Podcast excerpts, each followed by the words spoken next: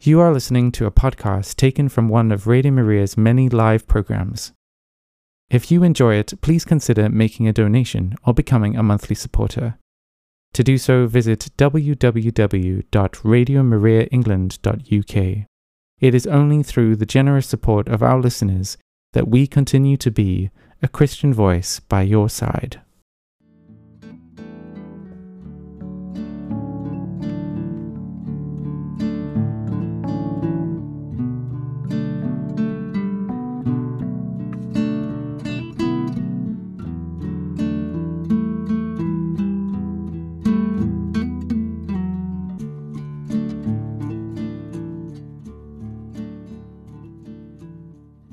Hello, you are listening to Radio Maria, and this is Father Toby with the Friarside. Now, one of our listeners emailed me in with a question relating to a comment that I made in a homily a few days ago, where I said that it seems to me part of the problem in the contemporary church is a sort of a chronically low level of religious education, and then this leads to a problem that people who have received a high level of education in other areas of their life, say like physics, other sciences like maths, whatever it might be, and they bring the kind of the level of intellectual sophistication that they have in their further studies into conversation with the level of sophistication that they have in their religious knowledge, and their religious knowledge is found massively wanting, and as opposed to thinking, oh, well, maybe that's because, you know, I stopped learning about religion when I was aged 12, or I never really learnt it in any structured way, and think, what might I read more, what might I learn more to bring myself up to speed on this? Rather, they find their, say, 12-year-old religious self lacking in the dialogue with their graduate physics self, and so they just dismiss religion as something infantile. Now, one of our listeners, made the pertinent observation, but Jesus constantly speaks about being like little children. Suffer the little children to come unto me, unless you become like little children. So is what I'm saying at odds with this? Well, no, because I think Jesus also exhorts his disciples when he's sending them out to be wise as serpents and harmless as doves, and Jesus clearly doesn't praise sort of ignorance, and he gets frustrated at times by what he perceives as the ignorance of his disciples, or their failure to grasp what he feels they should have grasped. So what is it that he's referring to when he speaks about being childlike? Well, I think he's referring to a disposition and a way of existing in relation to the Father. So to be childlike is to be receptive, and to trust in the goodness of our parents. And that should be our basic disposition with God the Father, to be receptive to what he teaches us and to trust in his goodness. But the dynamic of love, when we love somebody for their goodness, we want to know more about them. We want to understand them better, and that dynamic of love should drive us to make the best use of our intellect that we can, in order that we might know the one we love, the one who gives us life, the one who is so good to us better. In that same homily that I was speaking about, I mentioned the writer Frank Sheed. Frank Sheed was an amazing man. He and his wife formed a formidable combo. He sort of honed his art of religious apologetics on the streets in Australia, an Australian of Irish background. And so he was able to put sort of sophisticated religious thinking into the language of ordinary people. In that way, a lot like C.S. Lewis, he came over to England, where he met the equally remarkable Maisie Ward, biographer of St. John Henry Newman. Together they founded the Catholic publishing companies, Sheed and Ward, and I also believe that the Catholic Evidence Guild, and the two of them were a massive force for good in the life of the church. And so I thought in the Friarside over the next few weeks, we might go through a book that was really formative for me by Frank Sheed. It's called A Map of Life. Now, the first book I read by him, which was really the first book of theology I ever read, it's called Theology and Sanity. It's an absolutely fantastic book. It's definitely published by Ignatius Press. It might even be published by some other Catholic publishing houses as well. Really, really good. But it's about sort of 400 pages, so not really suitable for me to go through with you on the radio. Map for Life is much shorter and, again, available sort of pretty cheaply to buy. And I think A Map of Life is a wonderful title for the book, because you know, Jesus is the way, the truth, and the life. But as I was saying in my homily, in my word for today yesterday, a lot of modern life is very disoriented. We run around incredibly busy, but I'm not sure that we often know where we're going to, or why we're really doing it. And a question I would sometimes ask of people is, if you were to reflect on your life and the way that you spend your time, does it really make sense? Do the things that you spend your time doing actually relate to the things which you value most and think are most important? And the other question which you ask as well is, like, where am I going? Also, who am I becoming? What are the things that I spend my time doing? What are they making me? So let's just say a prayer that our reading through of this book together might be fruitful, and might lead us into a deeper love and knowledge of God. And so let's entrust ourselves to our Blessed Mother, who pondered everything that she heard Jesus say in her heart, and in that way she was wise. Hail Mary, full of grace, the Lord is with thee. Blessed art thou amongst women, and blessed is the fruit of thy womb, Jesus. Holy Mary, Mother of God, pray for us sinners, now and at the hour of our death. Amen. So this is from Frank Sheed's A Map of Life. The traveller through a strange country usually gets vivid impressions of individual things, but only a confused impression of the country in its totality. We can think of that, like, imagine somebody who came to London, the capital city, the most famous city in London. They came to London, and then they, on the basis of going to London, they sought to describe what the rest of England was like. If you visited the rest of England, you would realise that characterising all of England as being like London would be a massive mischaracterisation. So he says, the traveller remembers this mountain and that stream and the other village, but how one is related to the other, and the general winding of the roads that he has barely glimpsed, cannot in the nature of things stand clear in his mind. And a map of the whole country seen at the end of his travels may very well be full of surprises, and is in any case a totally new view. In very much the same way, a traveller through life gets vivid, sometimes extremely vivid, impressions of things near at hand, confused impressions of things seen at a distance or only heard of, but of the whole plan of life no idea at all. In his mind will be a jumble of facts, tossed about in any order: God, sin, church-going, disease, sacrament, suffering, the treason of friends, hostilities, death and the fear of death, money and the loss of it, God made man, and so on without end. But which of these things are big things, and which of them are little? He will not know with certainty. The things that have come nearest to himself will seem big things. The remoter things will seem small.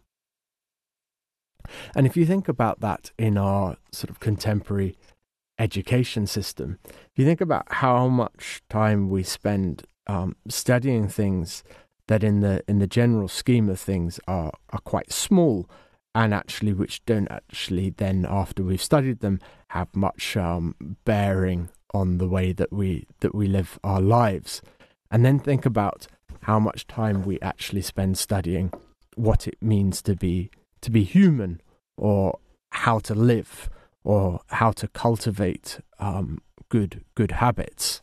It reminds me, our education system in some ways, of a book by a fantastic and influential writer on me called Mortimer Adler. And he has a book, and it's a brilliant book, and it's called How to Read a Book. And he points out that essentially our education system has us learn how to read words and then a sentence, and perhaps even a paragraph, but spends very little time teaching us how to read a book in its totality, how to approach it. So again, there's a bit of a tendency in our modern life to focus on the very small, as that phrase says, to miss the wood for the trees.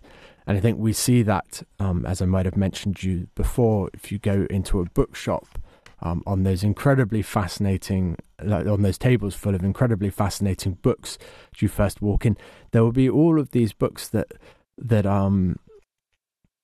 claim to explain the course of human history through some tiny dimension of it. So, you know, human history explained through a history of like rice, or human history explained through a history of wool, human history explained through the workings of the gut, human history explained through genomes. And they all explain some part of it and might be present for a lot of it, but none of these books are actually able to give us the big picture. And I think many people now, with the loss of religion and nothing which is really sort of coming to replace it, are missing a bigger picture, and that's why there's increased levels of mental health problems and of depression.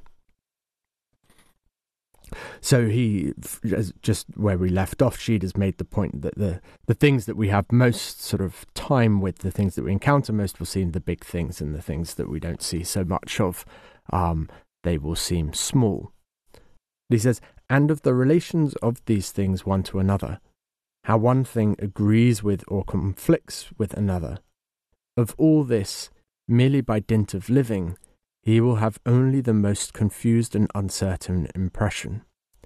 In fact, it may easily happen that a man who merely lives, and neither reflects nor is taught, does not even suspect relationships, but thinks of all things as accidents with no reason in themselves save that they happened, and no connection with each other save that one came earlier and one came later.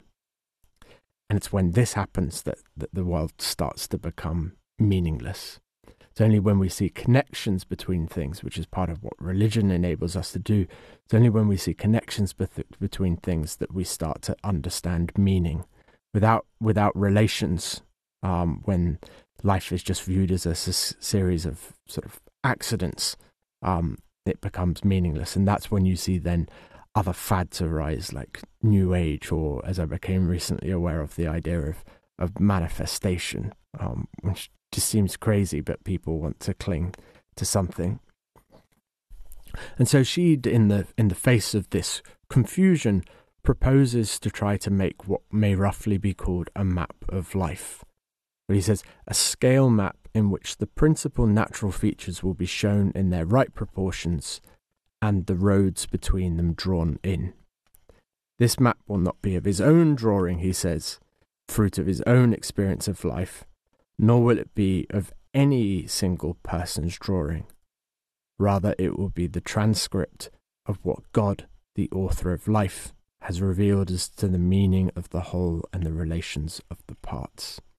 We think that makes sense. You know, if you wanted to understand the about a whole country, would you visit? Would you go and speak to a man who had lived his entire life in one small town in it, or would you go and visit the lady who had, say, been an explorer and navigated the whole sort of country on a boat and then walked all over it on foot?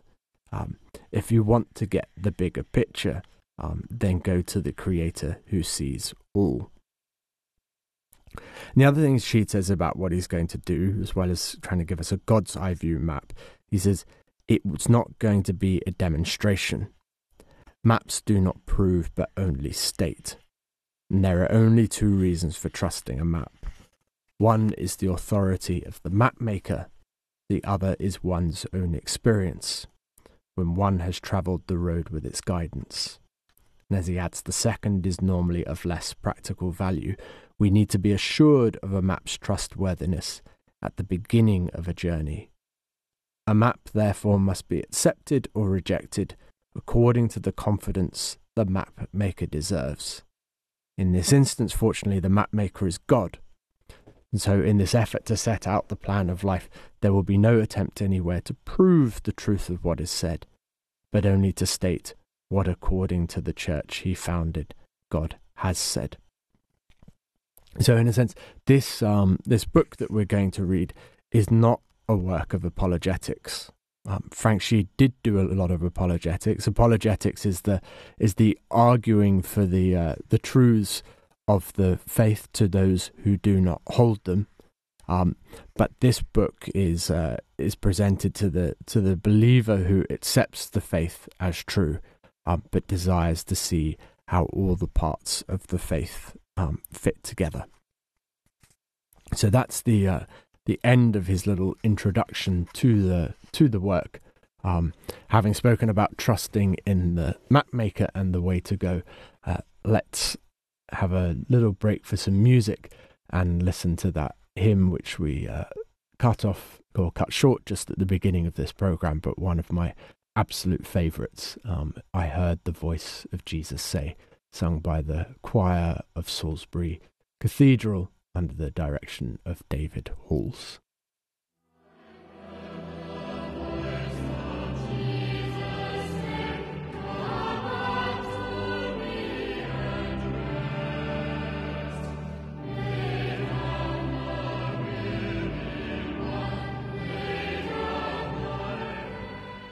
You are listening to Radio Maria, and this is Fr Toby with the Friarside.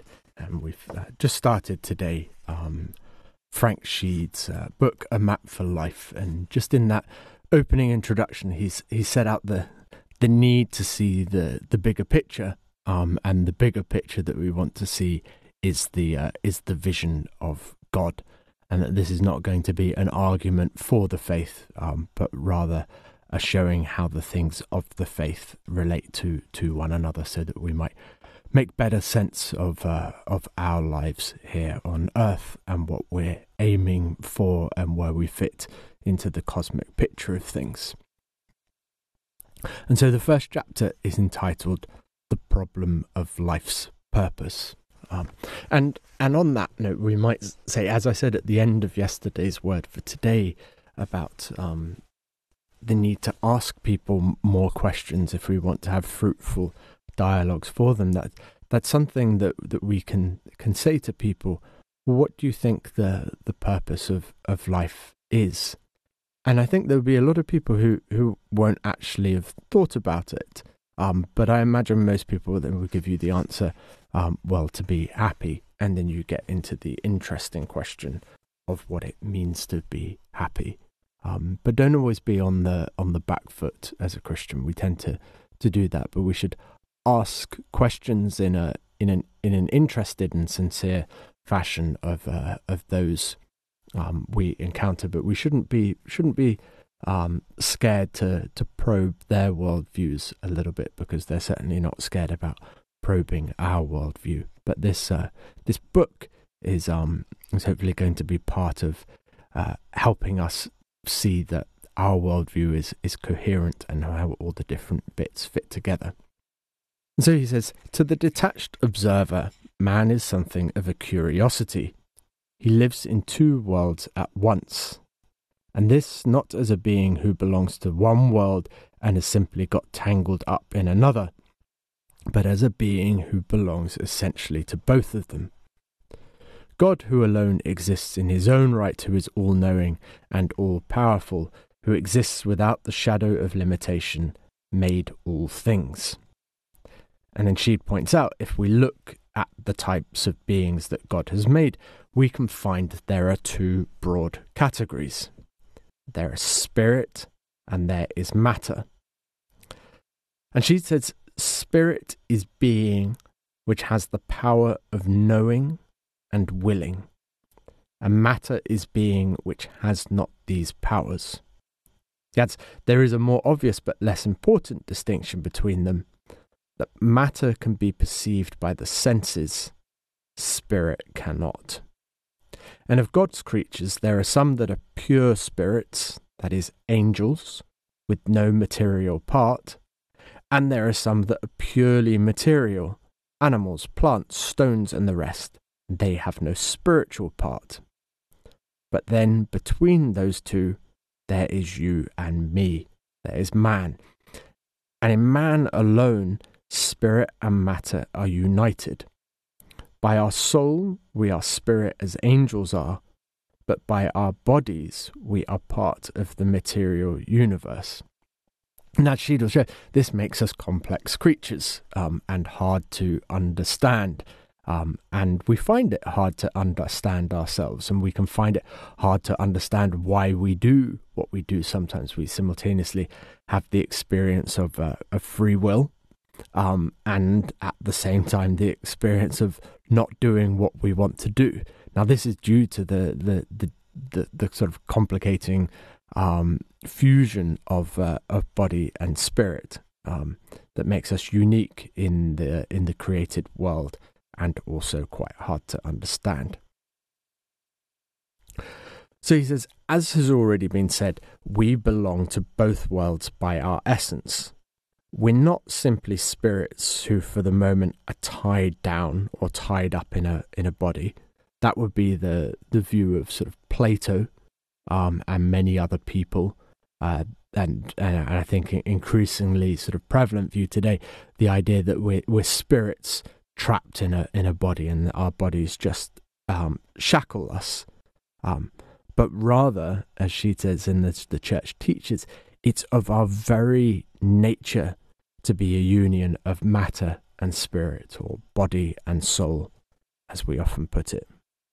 And so he says the soul of man is not more essentially a partner in the human compound than his body, but it is the more important partner.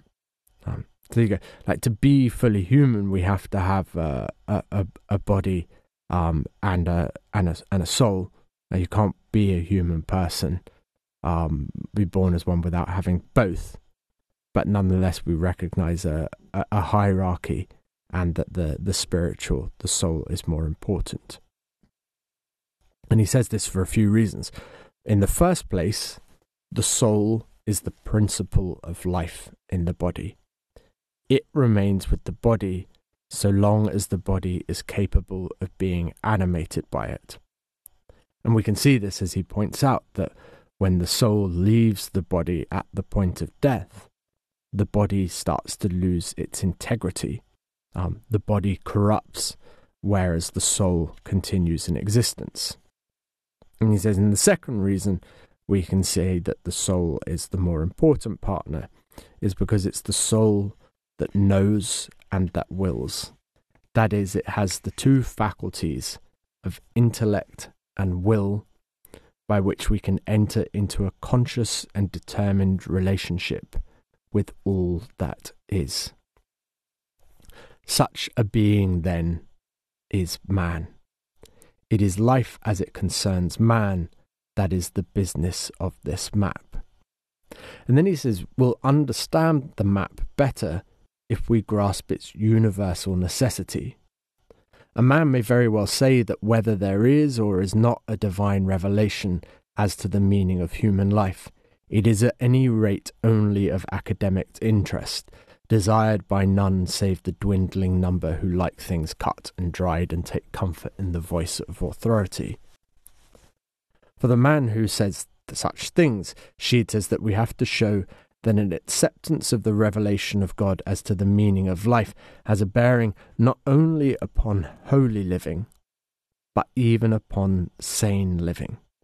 And I think this is becoming more and more true, that like when we've abandoned religious practice on a massive scale, we don't just sort of lose the way of living in order that we might reach heaven. We cease to live very well here on earth. Things start to fall apart.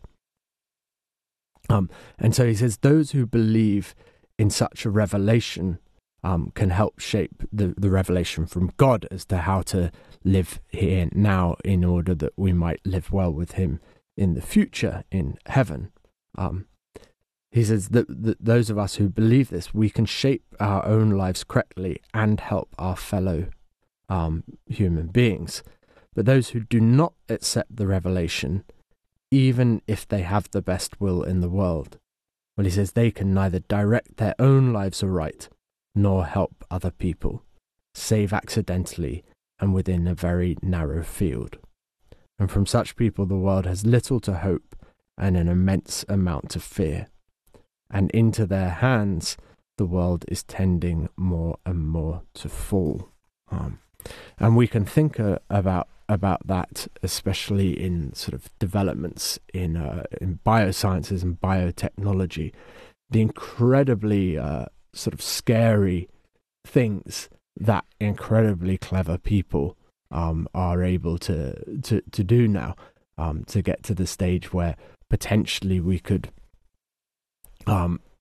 grow a baby in an artificial womb outside of a mother, in essence, sort of, you know, divorce a child from a mother in the rearing in the first 9 months of life, where we think that we might be able to clone human beings, where we've created technologies that might render human beings redundant with AI, where we might be able to sort of replace human learning by computer learning. All these things, ingenious, but why would you want to do them?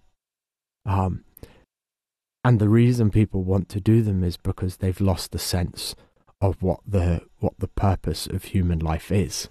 And we now create technologies just to do things because we can, but without actually any real realization, I would say, of how such technologies are going to affect the world in which we all live.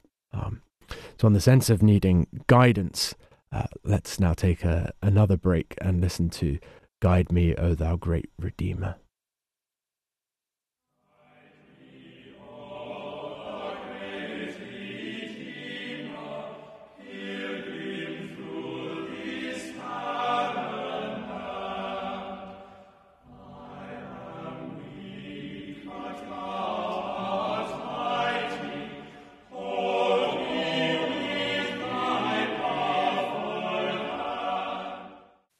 Listening to Radio Maria, and this is Father Toby with the Friarside, and we just started this morning Frank Sheed's book, A Map for Life. We're speaking first of all about sort of, you know, using the map that God gives us, taking a God's eye view. Then we'd spoken about the human person's unique place within all of creation. She pointed out that we can divide creation into the spiritual and the material. And the spiritual is that which has the capacity to know and to will, whereas matter, material, doesn't have the ability to know. And when we're speaking about sort of knowing, he means knowing in the abstract sense, and knowing in terms of being able to see the relations between things. Obviously, you know, animals are capable of knowing, but it's in a more sort of instinctual way. They're not able to sort of, you know, sit back and reflect on their knowledge, or, you know, create poetry, or see unexpected coincidences between things. So human persons are unique within the scheme of creation as being both spiritual and material. This makes us hard to understand. And then he points out that though we are sort of, it's of our essence, it's of the very nature who we are, to be both spiritual and material. He points out how the spiritual has a certain priority, that it's more important in us, first of all because it's the soul which gives life to the human person, and when the soul departs the body starts to corrupt, but then it's also the soul which enables us to do those things which are most fully human, what we might call our highest faculties, which is knowing and willing, as I said. And this was something which sort of Aristotle and other philosophers had appreciated. They saw that if you wanted to see what something was created for, what its end for, that then you should look at what its highest abilities were and what differentiates it from the rest of creation. And in man, that's the ability to know in an abstract way, and to be able to sort of will independently of instinct. And so let's continue then with Sheed just in the final few minutes that remain.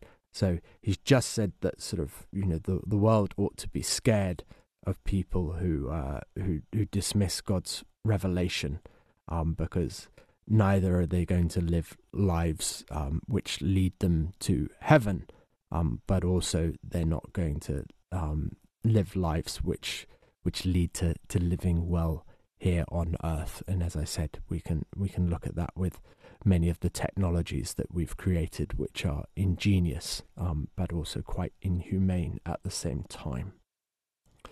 So she says, in one word, the reason for the helplessness of such people, both in relation to themselves and in relation to others, is that they do not know what a man is. And then somebody might rightly respond, but, you know, there's biologists that they know far more about the sort of human physiology than a theologian.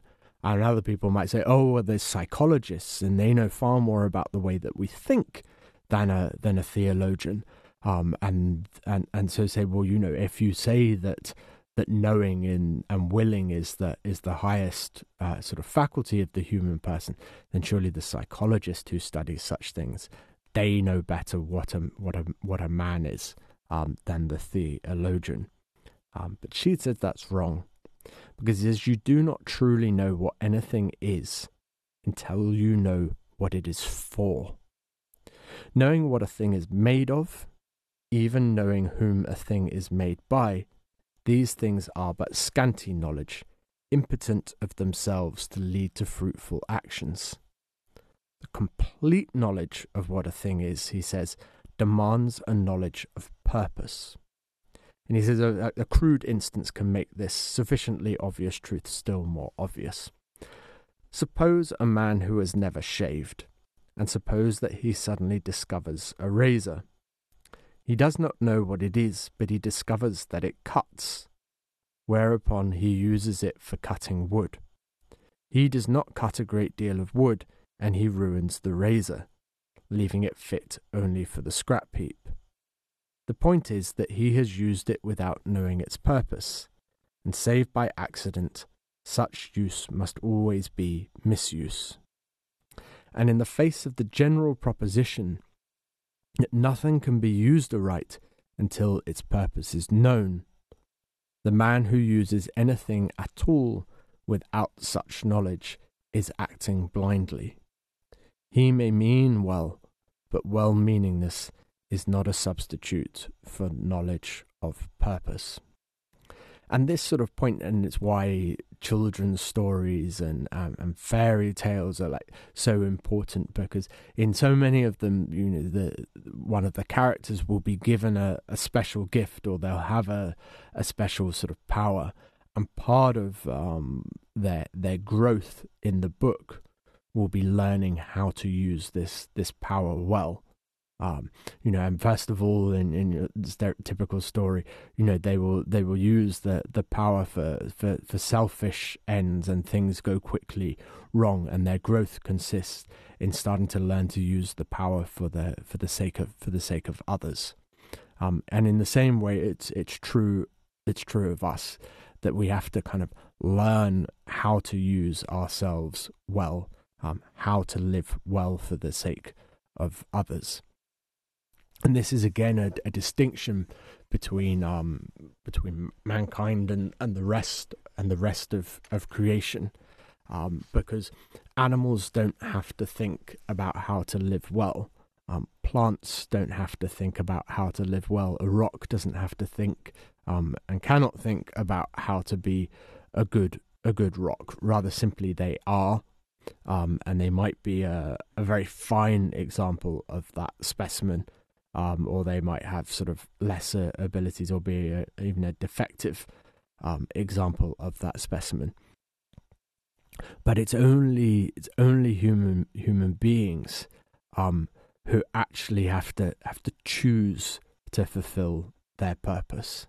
And we can look at that, and you know, and people will do. They'll look at somebody who's talented, who had great gifts, and say that was a real waste of a life.